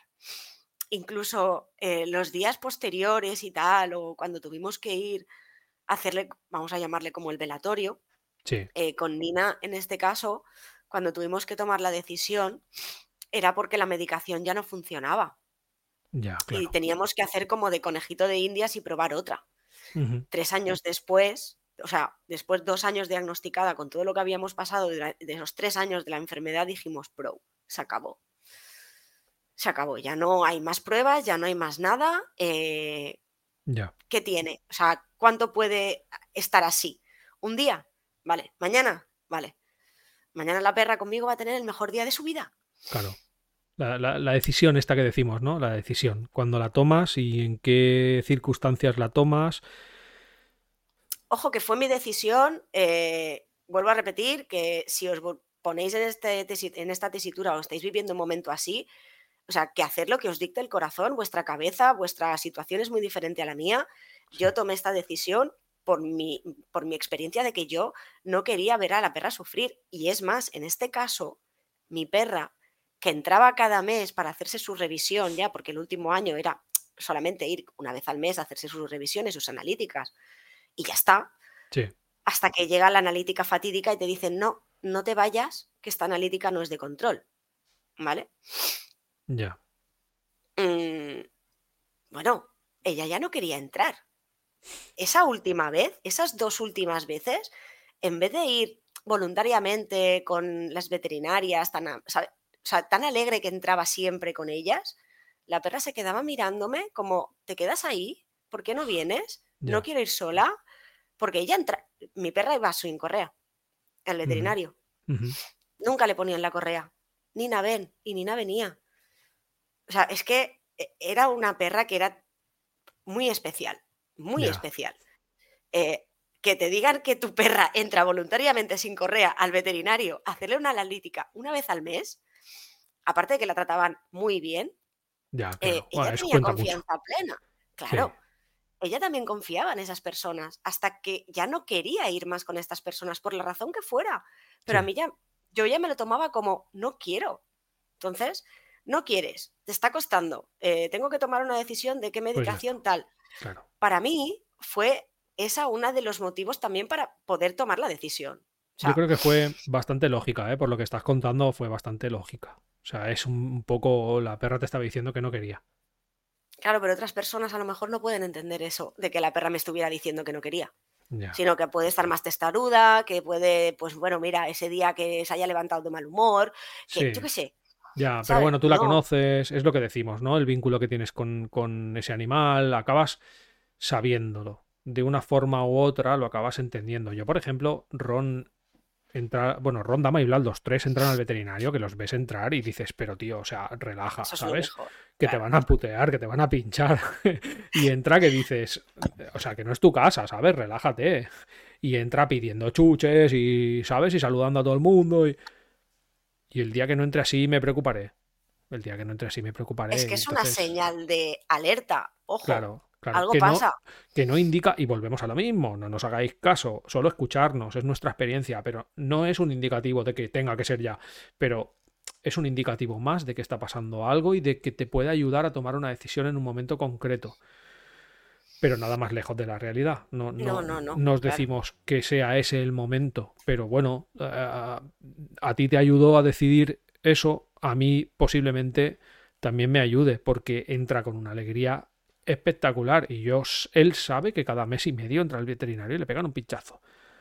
Pero le da igual, es feliz. Le da exactamente lo mismo, porque además cuando le están pinchando yo le estoy dando premios y el perro no se entera, entre comillas, de que le pinchan. Sí. que se entera, pero le da igual. ¿Por qué? Por, por eso, ¿no? Lo del umbral del dolor, que lo tienen más alto, que le pegan un pinchazo, pues se lo pegan. Eh, les da igual, les da lo mismo. Bueno, pues eso, el día que no entre así, pues, pues bueno, será un, momento para pensar qué está pasando. Pues sí, a mí me ayudó, a mi marido también. O sea, tomamos la decisión por eso, mm. porque o sea, la llamada a mi marido de, ¿me acaban de decir esto? Claro. Yo lo tengo claro, pero ¿qué opinas tú, no? Claro, claro, a ver, la decisión evidentemente se ha de tomar en común, si, si vives con alguien. Fue un, o sea, lo primero que le preocupaba a él es, eh, ¿cuándo voy a poder estar? O sea, eso era su, gran preocupación, ¿no? Y, fue un, por supuesto, o sea, mm, fui a buscar a mi madre, fuimos los tres, porque tampoco no era muy el tema de llevar a la manada hacia el veterinario. Claro, ¿qué hago? ¿Me llevo a los tres perros de aquí para allá para que se despierten? ¿Sabes? Es muy difícil. Y fuimos a unas horas que eran horas de urgencia, porque el donde yo voy es un sitio de 24 horas, eh, no había nadie, estábamos solos, entonces por eso también agradezco eso, en ese momento que me, que me hicieran ese favor, ¿no? Entre comillas, de decirme, vente en horario de urgencias, que estaréis más tranquilos y podéis estar el tiempo que queráis, que hay calma, para la perra también mejor. Claro pues yo agradecí mucho también que hicieran eso por nosotros, el podernos dejar ese trocito de intimidad, pero no podíamos llevar a la manada, entonces el cambio con Sora de, poderla tener aquí en casa y hacerlo aquí en casa y que la manada lo viera e identificara lo que estaba pasando, porque con Nina también luego cuando volvimos a casa y no estaba, eh, no volvía del, del veterinario de ingresarla, ¿no? Claro. Los perros, yo no sé si se preguntan dónde estará. Bajo mi opinión, sí. Se lo preguntan Y, creo que incluso mm, Nessie, por ejemplo, o Golfo, que son los que más han convivido con Nina, han tenido más vínculo con ella, eh, sí. que la echan de menos y de alguna forma ellos me lo hacen notar a mí. Pero Golfo, cuando tuvimos que decirle adiós a Sora, estaba con Javi en el, en el sofá. Hmm para que no, estuvieran en medio, ¿no? Con la perra, las otras dos personas, el veterinario y él estaba en el sofá pues controlando a los otros, los tenía en brazos a todos, eh, golfó aullando para poder acercarse a despedirse, a acercarse a Sora, a cotillear al veterinario a ver qué es lo que hacía. ya, sabía que ¿eh? estaba pasando algo. Es que no son tontos, es que no son tontos. Si es que ellos tienen a su forma de hacer las cosas, saben lo que pasa. Es que sí, y el no poder hacerlo con Nina, pero bueno, pudimos hacer la incineración individual, eh, pudimos estar con ella el tiempo que mm, quisimos. Sí. Ah, nos fuimos para casa y, claro, el tema era ese, yo no podía ver sus cosas, yo no podía ir a trabajar. Ya. ¿Cómo me pongo delante de otro perro? Si lo único que quiero es llorar cuando veo un perro. Es que... Sí. y aparte era eso, de intentar guardar la compostura, y dije, no, no voy a guardar ningún tipo de compostura, no puedo. Fui a trabajar y no podía. Cancelé las citas. Tú ya, tú ya estabas en, en, Gatigos. Sí, sí, Esto pasó en 2019 y Gatigos lo abrí en 2014. Sí, claro. Claro, claro. Claro, y Nina estaba en la tienda. Yo cada hora o cada hora y media o cada turno de perros que entraban en la tienda, antes de empezar a trabajar, yo la sacaba a la acera, me abría la puerta para que ella hiciera un pipi, porque de la medicación que tomaba, ella bebía casi 7 litros al día de agua. me acuerdo de esto, sí, me acuerdo de esto. Eh, abrías la puerta, Vanina, haces un pipi. Ella hacía su pipi, entraba, yo cogía la garrafa, echaba el agua y ella se volvía a su camita a estar allí conmigo. Claro. Que es lo que decíamos, ¿no? Que al final ellos quieren estar con. con, y más encontrándose mal. Y, más, y teniendo que hacer pipis tan asiduamente. Claro. Depende un poco de ti Claro, en, en este sentido, doy gracias de, ser autónoma. De, poderme haber llevado a mi perra, estar conmigo 24 horas al día mientras estoy trabajando. O sea, eh, que aparte era una perra que no daba problemas con ningún otro perro. Me ayudaba incluso con los perros que eran más difíciles de atender, ¿sabes? Es que era una perra de, 10, no, de, 500. O sea, es que no habrá otra igual. Lo sé. Y, y jolín, eh, el poder darme esa bueno, e, ese descanso de decir, no, necesito parar, Necesito hacer, eh, porque en este caso nosotros nos fuimos a un tanatorio de mascotas, eh, que es lo del crematorio, con una sala, bueno, que lo ves todo. Esto lo quería comentar, esto lo quería comentar, que, sepa, que sepan, eh, explícaselo a la gente. Con Nina yo encontré una manera de hacerlo como más íntimo, el tema de, pues eso, recoger las cenizas, en vez de ir a un veterinario, que me las manden a casa, pues como, bueno, como fue ella de especial y conseguimos, bueno, conseguimos encontrar un, tanatorio de mascotas y cuando tú entras es pues lo mismo que un tanatorio de, humanos. Mm, cuando tú entras que hay una parte que se ven las urnas y bueno, las cosas que te pueden poner y luego tienes cazasalita, ¿no? La sala 1, 2, 3 y salen los nombres. En este caso pues no había nombres, no había más que una sala muy grande con sofás, máquina de café y tal, pero estábamos solos. Entonces, no creo que tuvieran muchas salas porque tampoco es muy habitual el hacer lo que yo hice. Ya. Sí, hay, como menos asiduidad a, estas cosas, pero que, sepa la gente que existe la posibilidad. Tanatorio mascotas. Tanatorio mascotas. Y que existe y que puedes velar por él y que puedes estar con él y que te hacen todos los servicios que tú quieras eh, o que necesites en ese momento y que existe esa posibilidad que lo busquéis. Porque en el momento que. Si os apetece y queréis algo así, existe. Claro. También hay una cosa que yo quería comentar porque eh, tú has comentado, ¿no? Pues por ejemplo, pues eso, ¿no? Que lo incineran, que te dan la urna, que tienes un recuerdo de ellos. También hay unos cacharritos, unos colgantes muy bonitos. Para llevar las cenizas. Para llevar un poquito de sus cenizas eh, dentro, eh, eh, colgado, ¿sabes? Un colgante de una huellita, de una patita o mm. de lo que... Hay muchos modelos. Y son muy bonitos y es algo que también igual a la gente le puede apetecer tener también, que sepáis que existen este tipo de cosas. Sí.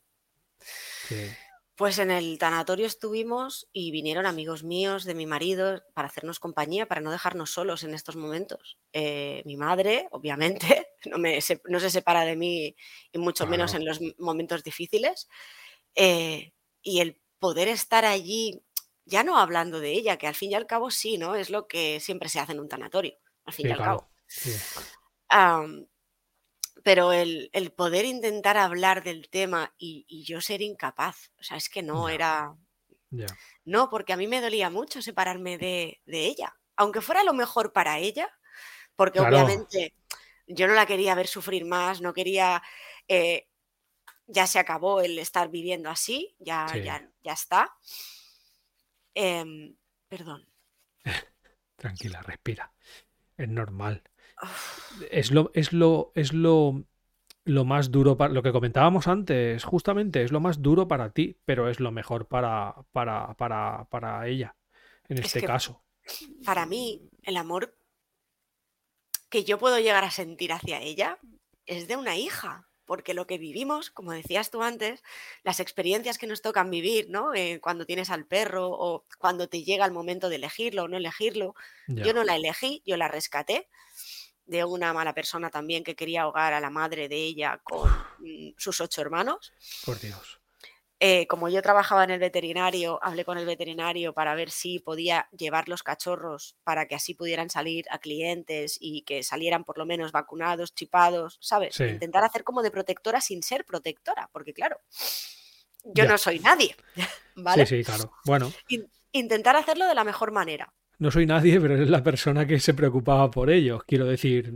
Sí, bueno, que me lo encontré, me lo encontré y no pude mirar a otro lado. Ya, claro. Y, y sí, sí, la perra fue la primera que vino a mí y me tiró del pantalón, ¿sabes? Con la boca, en plan, hola, ¿qué hace? Y yo, pues, creo que me acabo de enamorar. Claro. Me he enamorado de ti, cariño mío. Y de todos los cachorros que yo me llevé a mi casa y fui dando en adopción poquito a poco, ella es la que se quedó. Ya. Y fueron siete años maravillosos, que no estuvo enferma, que vivimos unas experiencias muy duras, en las que al final el sentimiento que yo tenía por ella era de mi hija. Y yo tuve que luchar por mi hija, por la custodia de mi perra.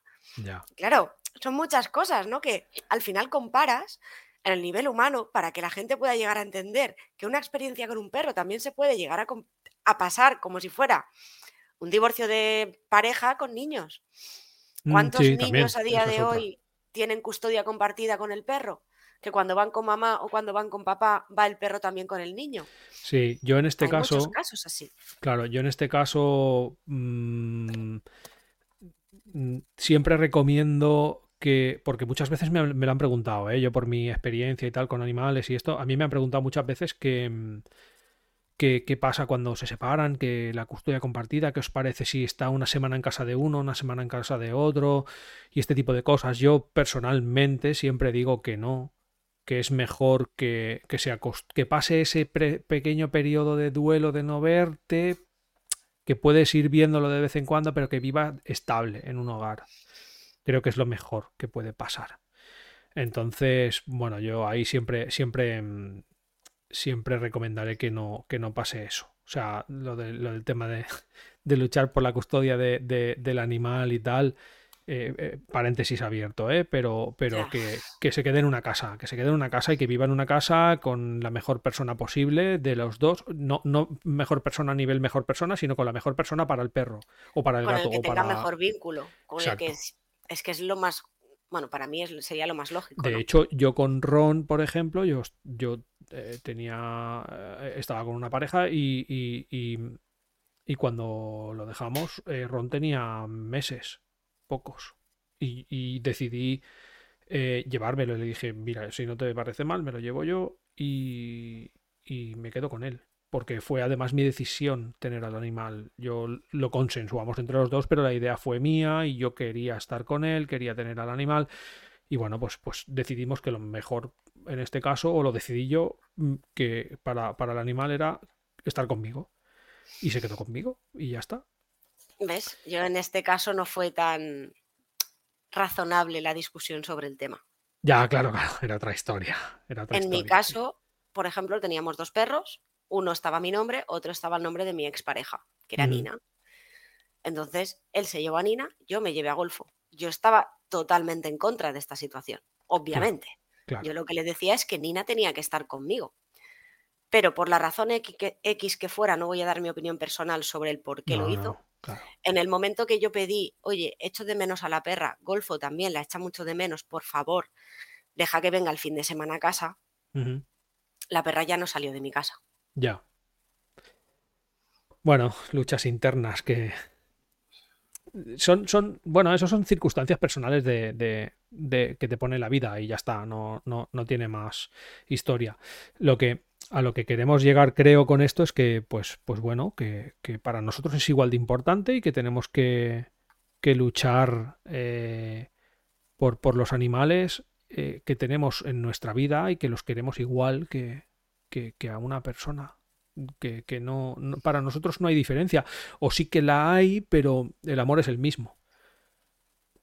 No, aunque no lo quieras llamar mismo, pero Bueno, reconocer sí, que hay sí. amor. Para ya. mí sí.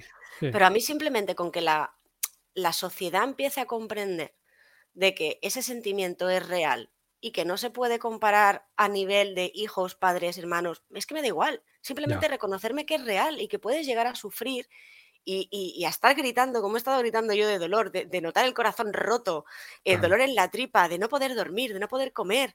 Igual que puedes pasar por el dolor cuando se te muere tu padre o tu pareja o, o tu hijo. Sí, sí, sí, Mm, está claro. Simplemente reconocer que hay eso y que no es solamente un animal y que por favor esas palabras de es que solamente era un perro, es que solamente era un pájaro, es que solamente era un hurón, eh, te las digo por donde te las puedes meter. Claro. Mira, el tema de de eso, el, el solo es. Yo tengo un amigo que tenía una, un pájaro, una ninfa de estas, y, y se le murió. Y coño, me dijo, joder, tío, es que se les quiere mucho, ¿eh? Y yo le dije, claro que sí. O sea, no lo dudes, ni un solo instante se les quiere por. un- Pues es un, es solo un pájaro. No, tío, no es solo un pájaro. Es No un animal que eso, convive contigo. Y que, y que no sabes lo importante o no que puede haber sido para esa persona por muy poco valor que tú le des a la vida de un animal, que ya me parece bastante mal, ¿vale? Ya me parece bastante mal, por el poco valor que le puedas dar, por ejemplo, pues, pues lo que dicen, ¿no? Las palomas, que son ratas, que no sé qué, bueno, tipo, son animales. O sea. ¿Y qué si son ratas? Las ratas, pues la gente no sabe lo listas que pueden llegar a ser las ratas. Pero bueno, este es otro tema, ya hablaremos. Sí, eh, porque eh, también hay gente que las tiene en casa como animales domésticos y las ama y les tienen unas pedazos de, habitaciones impresionantes. ¿eh? les dan un enriquecimiento ambiental increíble. Yo, yo conozco una, cuenta de Instagram que tienen un cuervo como mascota o como animal de compañía, no mascota, animal de compañía, ellos le llaman así. y y, son tremendamente listos, es una pasada. O sea, démosle el valor, da igual. Oye, hay gente que tiene hormigas, tío, en, casa y que les gusta, pues, pues ya está. Eh, es que eh, para mí. Perdón, Me, ha, me ha sorprendido mucho, Dana. Sí, justamente esa cuenta de Instagram.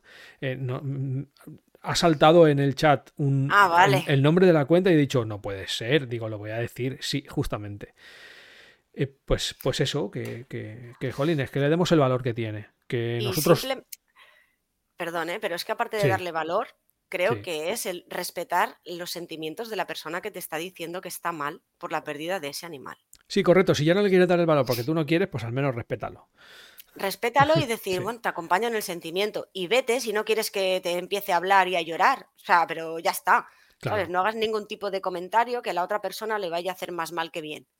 Eh, simple y llanamente. Porque con una persona, si te hubiera dicho, es que se ha muerto mi padre, te acompaño en el sentimiento. Es que se ha muerto mi jefe, te acompaño en el sentimiento. Chicos, no cuesta, bueno, chicos, chicas, chiques, eh, no cuesta nada no faltar al respeto a los sentimientos que tienen esas personas por la pérdida de su animal. Y que se pasa muy mal y que la gente entienda de una vez por todas que, que necesitas pasar por un proceso idéntico idéntico emocionalmente a la pérdida de un ser querido eh, humano. Y, además es que eh, científicamente, eh, químicamente, porque somos química pura, sí, está demostrado. Pasamos por el mismo proceso con los mismos órganos, los mismos sentimientos que, que, que procesamos en el cerebro, pasan exactamente de la misma forma. O sea, no se puede negar que, que pasamos por lo mismo. Lo que pasa es que depende de la sensibilidad de cada uno, de las experiencias de cada uno, de las vivencias de cada uno, que puedan tener eso más claro o no. Nosotros lo tenemos muy claro y, queremos que, este episodio sirva para que a la gente le toque un poquito el corazoncito y entienda este tipo de, situaciones. Y ya como último apunte y vamos a ir al cierre, em, si necesitas ayuda de un profesional para poder superar el duelo de la pérdida de tu animal, hazlo. Mm.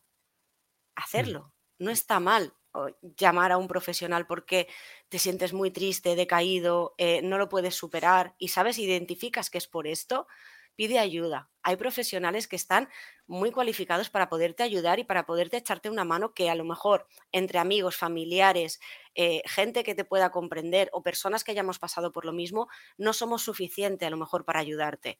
Puedes ir a un profesional. Y cuidado porque también hay profesionales que son de los que piensan de que solamente es un animal, ¿vale? Pero no pasa nada, busca otro, busca mm. otro porque habrá, habrá alguno que sí que valga para poderte ayudar, ¿vale? Y ya aquí eh, cierras tú, porque si no, aquí sí que me voy a poner muy melodramática. Nos cuentas un poco la conclusión. Eh, nos cuentas un poquito nuestro mantra que no podemos dejar de decirlo sí, esto sí, esto sí, ¿vale? Eh, bueno, hasta aquí el episodio de hoy. Esperamos que no se os haya hecho demasiado duro. A mí un poquito, a Elías un poquito menos. A mí también. Eh, también te puedo decir que gracias por darle tu toque personal para ayudarme a mí a poder eh, seguir haciendo esto. Gracias, compi. Gracias. No se, merecen. Y, y, tenía mucha necesidad de contarlo, de verdad, así que muchísimas gracias y recordar nuestro manda ser responsables con las decisiones que toméis, porque al hacernos cargo de un animal durante su vida, tenemos que darle la mejor calidad de vida. El animal no escogió estar con nosotros. Y ahora sí, yo ya sí que me despido. Te dejo a ti que acabes con esto, ¿vale? Así que hasta la próxima manada y muchas gracias por ayudarme a, superar eh, el duelo personal.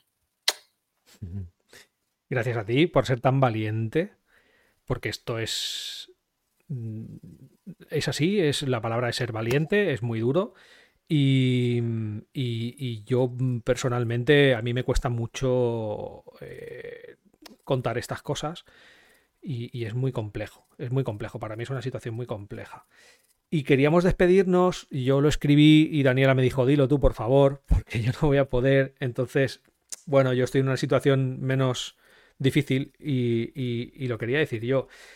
Este episodio de, Café en Manada lo vamos a dedicar a todos los compañeros de vida que, ya no están con nosotros, pero que sí que están en nuestra memoria y que van a perdurar siempre en ella, ¿vale? Así que nada, hasta aquí el episodio de hoy, ¿vale? Recordad siempre que nos podéis ver en, en redes, Café en Manada todo junto, y que nos podéis escuchar en Spotify, en Evox, en Google Podcast y en Anchor FM, y que nos vemos en Twitch, ¿vale? Ahora seguiremos aquí un ratito más hablando con, nuestra gente del chat Así que si no os lo queréis perder, pues, pues veniros a Twitch, ¿vale? Que vaya muy bien, manada. Hasta la próxima.